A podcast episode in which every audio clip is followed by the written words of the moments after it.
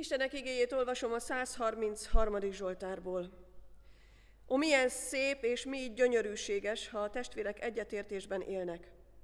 Olyan ez, mint mikor a drága olaj a fejről lecsordul a szakárra, Áron szakállára, amely leér köntöse gallérjára.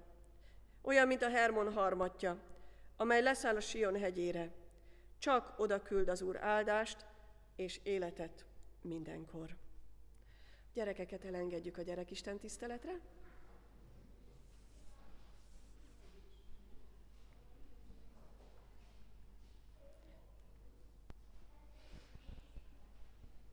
Mi pedig készüljünk az ige hallgatására a 151. dicséret eléneklésével.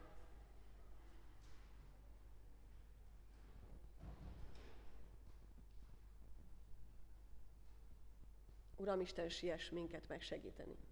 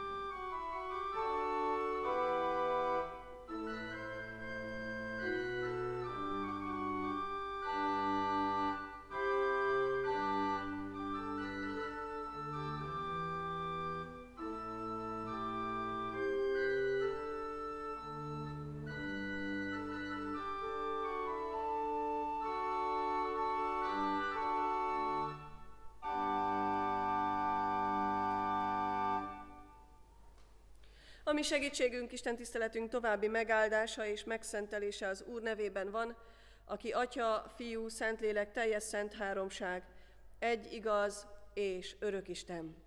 Amen. Imádkozzunk. Mindenható Istenünk, menjen édesatyánk, sokszor szembesülünk a tényel, hogy a természetesért, a magától értetődőért is hálát kell adni, és meg kell köszönni. Mert semmi sem természetes, és semmi nem magától értetődő. Köszönjük neked, Urunk, hogy jól lehet természetesnek és magától értetődőnek kellene lennie a családi békességnek, a jó gyülekezeti közösségnek, hogy képesek vagyunk egymást szeretni, tisztelni, mégis azt látjuk, hogy ez nem magától értetődő, hanem ajándék. Köszönjük neked, hogy ez is a te ajándékod.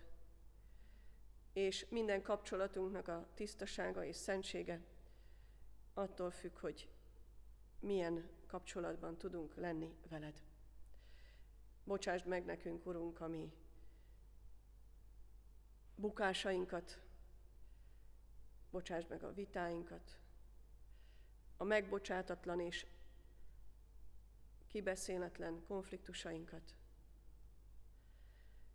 Bocsásd meg, Urunk, hogyha nehezen tudunk egymásra nézni. A félelem, bizalmatlanság van a szívünkben. Köszönjük, hogy Jézus Krisztust ezért is elküldted, hogy mindezekre nekünk bocsánatunk és megoldásunk legyen. Szentlélek Isten, jöjj, áld és szenteld meg az ige hallgatását, és áld és szenteld meg közösségeink életét. Amen. Istennek igéjét, melynek alapján szent lelkének segítségül hívásával az ő üzenetét közöttetek hirdetni kívánom, Megírva találhatjuk a már az előbb felolvasott 133. Zsoltárban, abból most a harmadik verszaknak a második felét emelem ki. Istennek igéjét fennállva hallgassátok meg.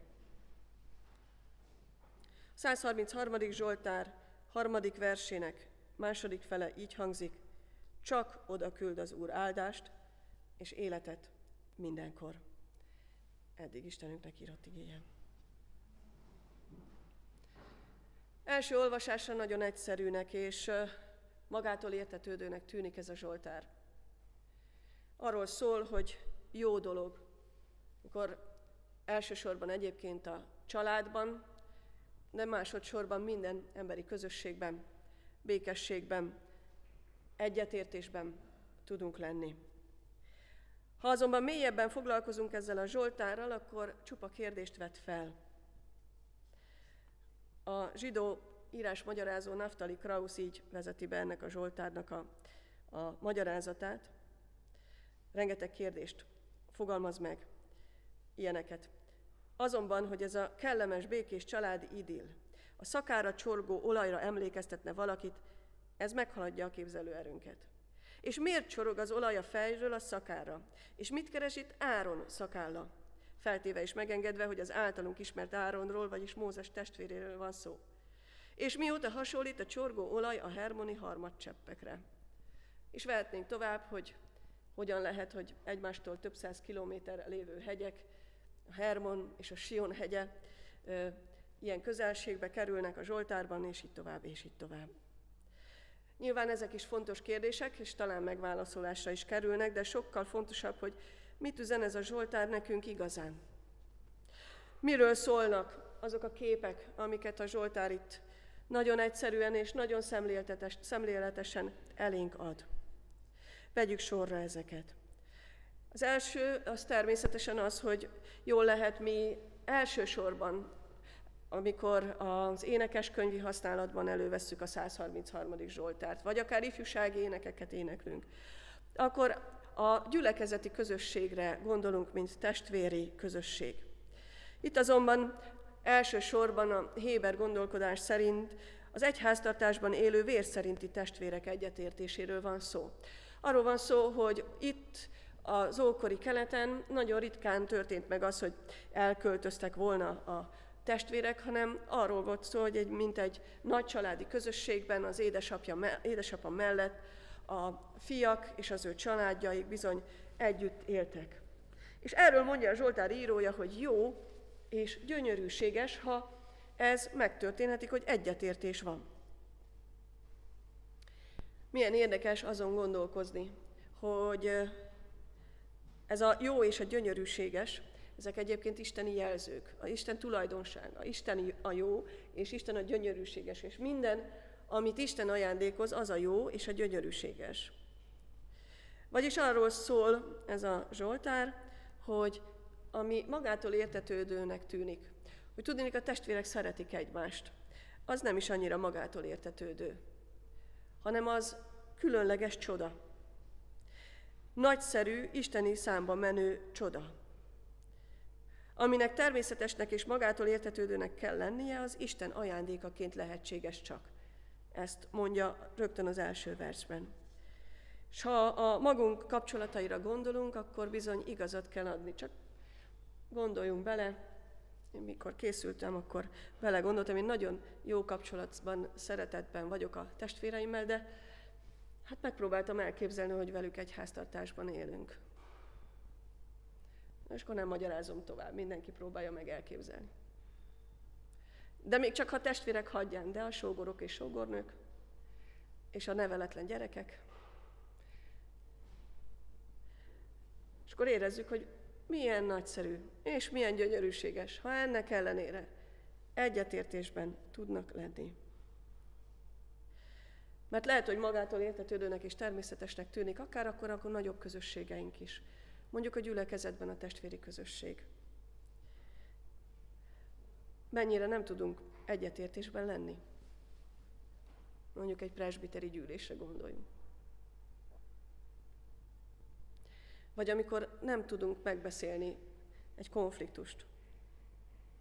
Amikor hordozzuk az egymáson ejtett sebeket. Természetesnek és magától értetődőnek tűnik Jézus parancsa szerint, hogy arról ismerjenek meg benneteket, hogy egymást szeretitek, és vajon tényleg szeretjük egymást. Azt mondja ez a Zsoltár, hogy ez csak Isten ajándékaként lehetséges. De Isten ajándékaként lehetséges, és azt mondja, hogy ez egyébként jó és gyönyörűséges, sőt annyira szép, hogy két nagyon szép képet hoz, hogy mit is jelent az, amikor megtörténik ez az egység, ez az egyetértés. A testvérek egysége, mondja a Zsoltár, olyan, mint a Hermon harmatja. Mi nem is értjük igazán, mit is jelent, de ha már én jártam Izraelben, és ott mondta el nekünk a, az idegenvezető, aki ott él, hogy a Hermon hegye ugyan nincs is már Izrael területén. Ma már nem ott van, de mégis számukra az élet jelképe. Az egyetlen olyan magas hegy, hegység, ott Palesztinában, ahol időnként még esik a hó. És lehet Hermonon, lehet sielni. Ez egy különlegesség ott a sivatagban.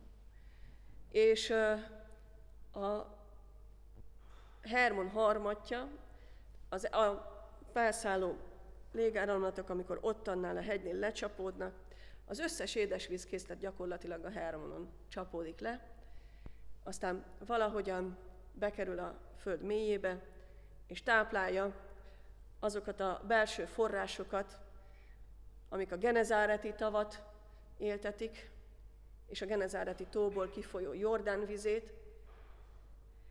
És ugye a, egy nagyon gazdag ország, mint Izrael, micsoda erőfeszítéseket tesz azért, hogy nekik édesvíz készletük legyen, ezt mi nem is tudjuk elképzelni, el se tudjuk képzelni, hogy ott, abban a sivatagos helyben mi, akik úgy gondoljuk, hogy megnyitjuk a, csapna, a csapot a falba, és akkor jön a víz, akik maximum annyi gyötrődést érzünk a locsolásban, hogy a slagot jobbról balra húzgálni kell, mi el se tudjuk fogalmazni, és át se tudjuk érezni, hogy mit jelent az, amikor egy területen ennyi az édesvízkészlet. A Hermon harmatja az élet az ő számukra. Vagyis azt mondja el, hogy a testvérek egysége az élet egyetlen lehetősége. Egy olyan közösség, ahol egyetértés és szeretet van, ahol megbocsátás van, ahol nem megfolyt és lehetetlenné tesz a szeretet, a féltékenység, a rivalizálás, és nem ilyen megbetegítő folyamatok vannak, hanem éppen ellenkezőleg az éltető közeg. testvérek egysége az élet maga, mondja a Zsoltár. Aztán egy másik szép képet használ, tulajdonképpen ugyanerre a felüdülésre, olyan, mint az olaj, amelyik lefolyik az áron szakállán le egészen a köntöse pereméig. Az olaj a Héber ember számára a felüdülés, de sokkal inkább az áldás jelképe. És ha már Áron említetik, az első főpap, akkor ennek révén a szolgálatra felkészítő isteni jelenlétnek a jelképe. Felüdülés abban azért is, mert a, mikor a, ezen a nagyon száraz, sivatagos helyen az ember utazik, és általában gyalog mentek, megérkeztek valahová, akár haza, akár valahová vendégségbe, akkor a tisztálkodás után megkenték őket olajjal, mint amikor mi testápolót használunk. A hajnak meg a bőrnek ez egy ilyen jótékony, gyógyító szere volt az illatos olaj. A fáradt, megtisztálkodós utast kenték meg ezzel az illatos olajjal, és valóban egy igazán áldott testvéri közösség ilyen a léleknek. Mint amikor az ember megérkezik egy hosszú vándorútról, valahol végre otthon lehet, és örömmel élvezheti, ahogyan kényezteti a testét és a lelkét, hogy megpihenhet és felfrissülhet, új erőket és energiákat nyerhet. Az olaj Isten áldásának a jelképe. Szolgálatra kenték fel a papokat, a királyokat, amikor megkezdték a szolgálatukat. Nem megkoronázták a királyt, és nem pedig megáldották a papot, hanem olajjal kenték meg Az isteni jelenlétnek, és aztán tovább véve az új szövetség gondolkodása szerint a Szentlélekkel való betöltekezésnek a jele. Vagyis az igazán jó közösség, Isten áldotta közösség, életet és áldást hordozó közösség. Végül egy kérdésre keressük még meg a választ. Hogyan gondoljuk el a helyes sorrendet? Mert itt két lehetőség is előttünk van. Az a helyes sorrend, hogy először kell munkálkodni a teljes egységen, magunkat megfeszítve igyekezni ezen, hogy aztán Isten áldásában részesülhessünk. Vagy fordítva, Isten jelenléte áldása, a tőle kapott élet az, amely az egyetértést munkája, az igazán jó közösséget építi. Mind a kettő igaz, de talán jobban a második helyes. Minden közösségünket Isten közelében jó megélni. Mert a bukásainkat számba véve és felsorolva hiába mondhatjuk, mondjuk azt, ilyen népszerű dolga, hogy a szeretet az szeretet, de az emberi szeretet az bizony töredékes és törékeny. Mi nem tudjuk olyanná formálni a közösségeinket, a családunkat, a gyülekezetünket, a munkahelyi közösségünket, és minden olyan közösséget, amelyben részünk van, mi nem tudjuk olyanná formálni, hogy az valóban életet adó és áldás hordozó közeg legyen. Élet és áldás az az Isten ajándéka. Ezért az a feladat, hogy tegyük az ő kezébe a közösségeink életét. A családunkat, a testvéreinket, a gyülekezetünket, az egyházunkat, a népünket. Imádkozunk naponként érte. Igyekezzünk azon, hogy a magunk részét, a magunk helyén, az ő akarata szerint és az ő ajándékaként tudjuk megtenni. A konfliktusainkat benne és általa tudjuk rendezni. Egymásra az ő szemével igyekezzünk nézni. Engedjük, hogy ő formáljon bennünket egyenként és közösségként egyaránt. Farkas Falvi Dénes, katolikus teológus mondja erről a Zsoltárról, a helyes sorrendet kifejtve, mindkét kép, tehát az olaj és a harmat képe is Isten áldását jelképezi. Isten áldását, amely életforrás a testvéri közösség számára. Isten jelenléte az áldás és az élet forrása. Akkor lesz élet és áldás, ha ő jelen van az életünkben. És ahogyan az a szép kép, egyszerű, de mégis nagyszerű kép jelzi, ez a feladat igazából, hogyan tudunk közelebb kerülni egymáshoz. Hogyha egy koncentrikus köröket képzelünk el, amelynek a középpontja Jézus, minél közelebb menjünk Jézushoz, szükségszerűen annál közelebb kerülünk egymáshoz is. Adja az Úr, hogy így legyen. Amen.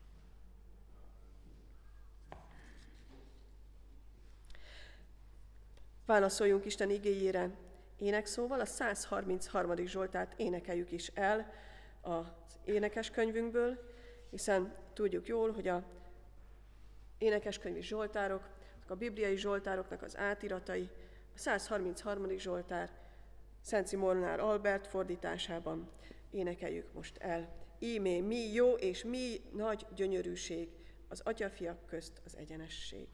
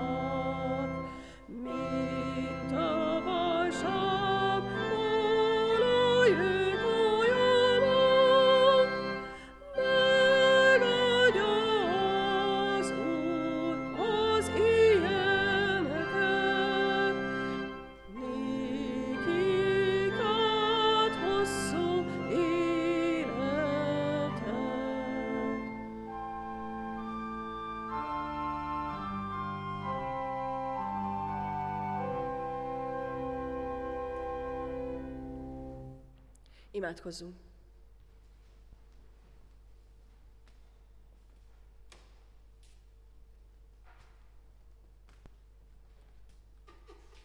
Kegyelmes Istenünk, mindenható jó atyánk, az Úr Jézus Krisztus által. Hálatele szívvel borulunk eléd, megköszönve néked ezt az alkalmat, de köszönve néked azt is, hogy indítottad a szívünket, hogy most eljöjjünk ide, az imádságnak házába, a Te igédnek hallgatására, a tanítás megértésére, hogy tudjunk rád figyelve a jövőben is veled, benned és érted élni, hogy megértsük, Uram, a Te ajándékodat, ami Te magad vagy, mert Te vagy a szeretet, és az igaz szeretet csak akkor jöjj belőlünk is, ha Te bennünk lakozol. Így hát most kérünk, Urunk, törzs be a mi szívünket, s védj ott lakozást örökre, hogy ne csak vendég légy ott, hanem állandó jelleggel jelen legyél, hogy így tudjuk megélni a mi emberi szeretetünket is, amely ugyan véges és töredékes, de a Te kegyelmedből és a veled való együttélése lehetséges, hogy lehessünk mi is olyan testvérei egymásnak, akár vér szerinti, akár lelkiekben, hogy tudjunk úgy egymásban gyönyörködni, hogy lássuk benne a Te alkotásodat, azt a tökéletességet, amelyet nekünk ajándékoztál Te magaddal, Uram. Köszönjük néked, ó kegyelmes Istenünk, hogy most így lehettünk együtt is, és így helyezted szívünkre ezt a nagyon fontos igét is, hogy tudjunk úgy élni és cselekedni mindenben, ahogyan Te azt mutatod nekünk, hogy ne zúgolódással, ne egymás bántásával, hanem egymás szeretetével, a tőled nyert szeretettel szerethessük egymást, amely minden hibát, minden bánatot, fájdalmat elfedez, és amely tud vigasztaló is lenni azoknak, akiknek arra van szükségük. Köszönjük néked, ó kegyelmes Istenünk, hogy most ebbe a szeretetbe ajánlhattuk ezt a kicsi gyermeket is, akit keresztelni hoztál közénk, és köszönjük néked, Urunk, azt is, hogy az ő szüleik szívét is indított. Kérlek, mennyei atyám, tölts be minnyájunk szívét, hogy az ittet fogadalmunkat megtarthassuk, és így élhessünk nyugodtan veled, közösségben, a te dicsőségedre. Amen.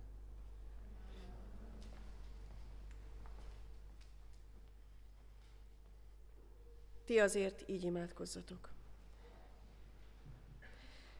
Mi atyánk, aki a mennyekben vagy, szenteltessék meg a te neved. Jöjjön el a te országod, legyen meg a te akaratod, de a mennyben, úgy a földön is. Mi mindennapi kenyerünket add meg nekünk ma, és bocsásd meg a mi védkeinket, miképpen mi is megbocsátunk az ellenünk védkezőknek. És ne vigy minket kísértésbe, de szabadíts meg a gonosztól, mert tiéd az ország, a hatalom és a dicsőség mindörökké. Amen.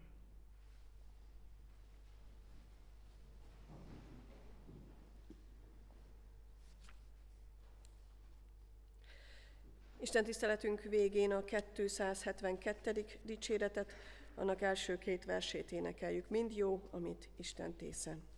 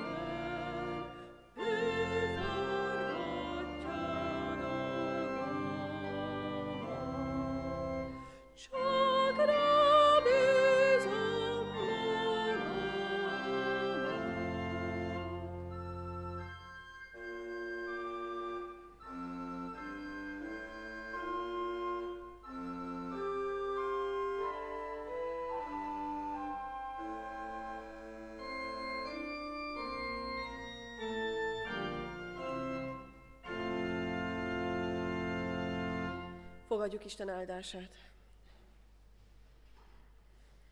Az Úr Jézus Krisztusnak kegyelme, az Istennek szeretete és a Szentlélek közössége legyen és maradjon minnyájatokkal. Amen. Leülve hallgassuk meg a hirdetéseket. Szeretettel hirdetem a testvéreknek, hogy a hétközi alkalmak a szokott rendben és időben lesznek megtartva. Csütörtökön 6 órakor zenekari próba lesz, pénteken 5 órakor ö, ifjúsági óra, 7 órakor pedig Biblia óra lesz. Szeretettel hívjuk és várjuk erre a testvéreket. Szombaton 9 órától hittanos napot tartunk itt a templomban. Egyrészt szeretettel hívjuk a gyerekeket, esetleg nem a mi helvíciai iskoláinkba járnak a gyerekek, de ö, szívesen részt vennének itt a gyülekezet közösségében, akkor mindenkit hívunk erre az alkalomra, egy ilyen játékos délelőttről van szó, illetve szeretettel kérem, előre már köszönöm, aki ajánlotta szolgálatát erre napra, de még nagyon nagy szeretettel és örömmel fogadunk másokat is, hogyha valaki ide tudja szánni a szombat délelőttjét arra, hogy a gyermekekkel való játékban, a velük való foglalkozásban segít, akkor kérem, hogy ezt az Isten tisztelt után jelezzék, és akkor nagyon nagy örömmel várjuk és fogadjuk az ilyen irányú szolgálatot már is előre is. Reméljük, hogy egy jókedvű és napos délelőttön tudunk együtt részt venni a programot. 9 órától kezdjük itt az imaháznál, és délben egy ebéddel fejezzük be a gyerekekkel. Illetve szeretettel hirdetem azt, hogy minden hónap utolsó vasárnapján vendégváró istentisztelet lesz.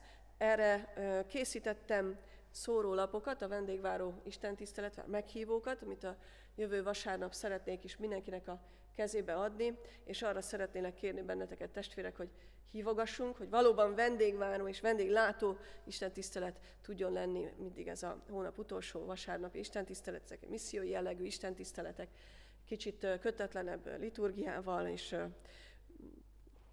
más formában, de ugyanazzal az üzenettel, illetve a vendégváró istentiszteleteken mindig vendégünk lesz. Most éppen magyar csanád lelkész testvérem jön majd, és hozza az ő igei szolgálatát közénk, és utána az Isten tisztelt után, ahogyan az rend és szokás, teára, kávéra hívunk mindenkit, és a beszélgetés lehetőségét ajánljuk.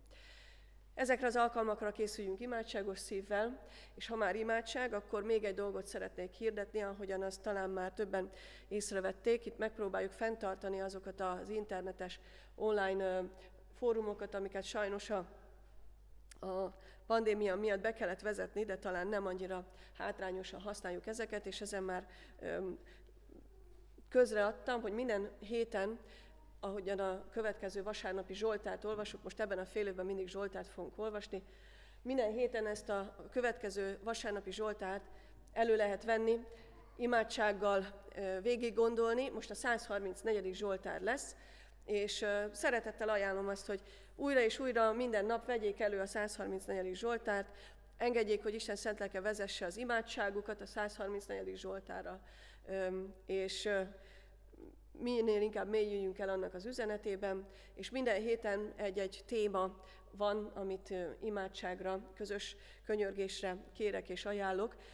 Mindaz, aki szeretne ebben az ima szolgálatban részt venni, és esetleg nincs benne akár a, a, a e-mail csoportunkban, vagy pedig a, a messengeres biblia csoportunkban, de szeretne ide bekerülni, vagy valahogyan értesítést kapni ezekről hétfőnként, akkor kérem, hogy az Isten tisztelt után ezt is jelezzék, és akkor igyekszünk ezt is megcsinálni, megtenni. Az Úr legyen a mi gyülekezetünk őriző pásztora, Isten velünk, áldás békességet!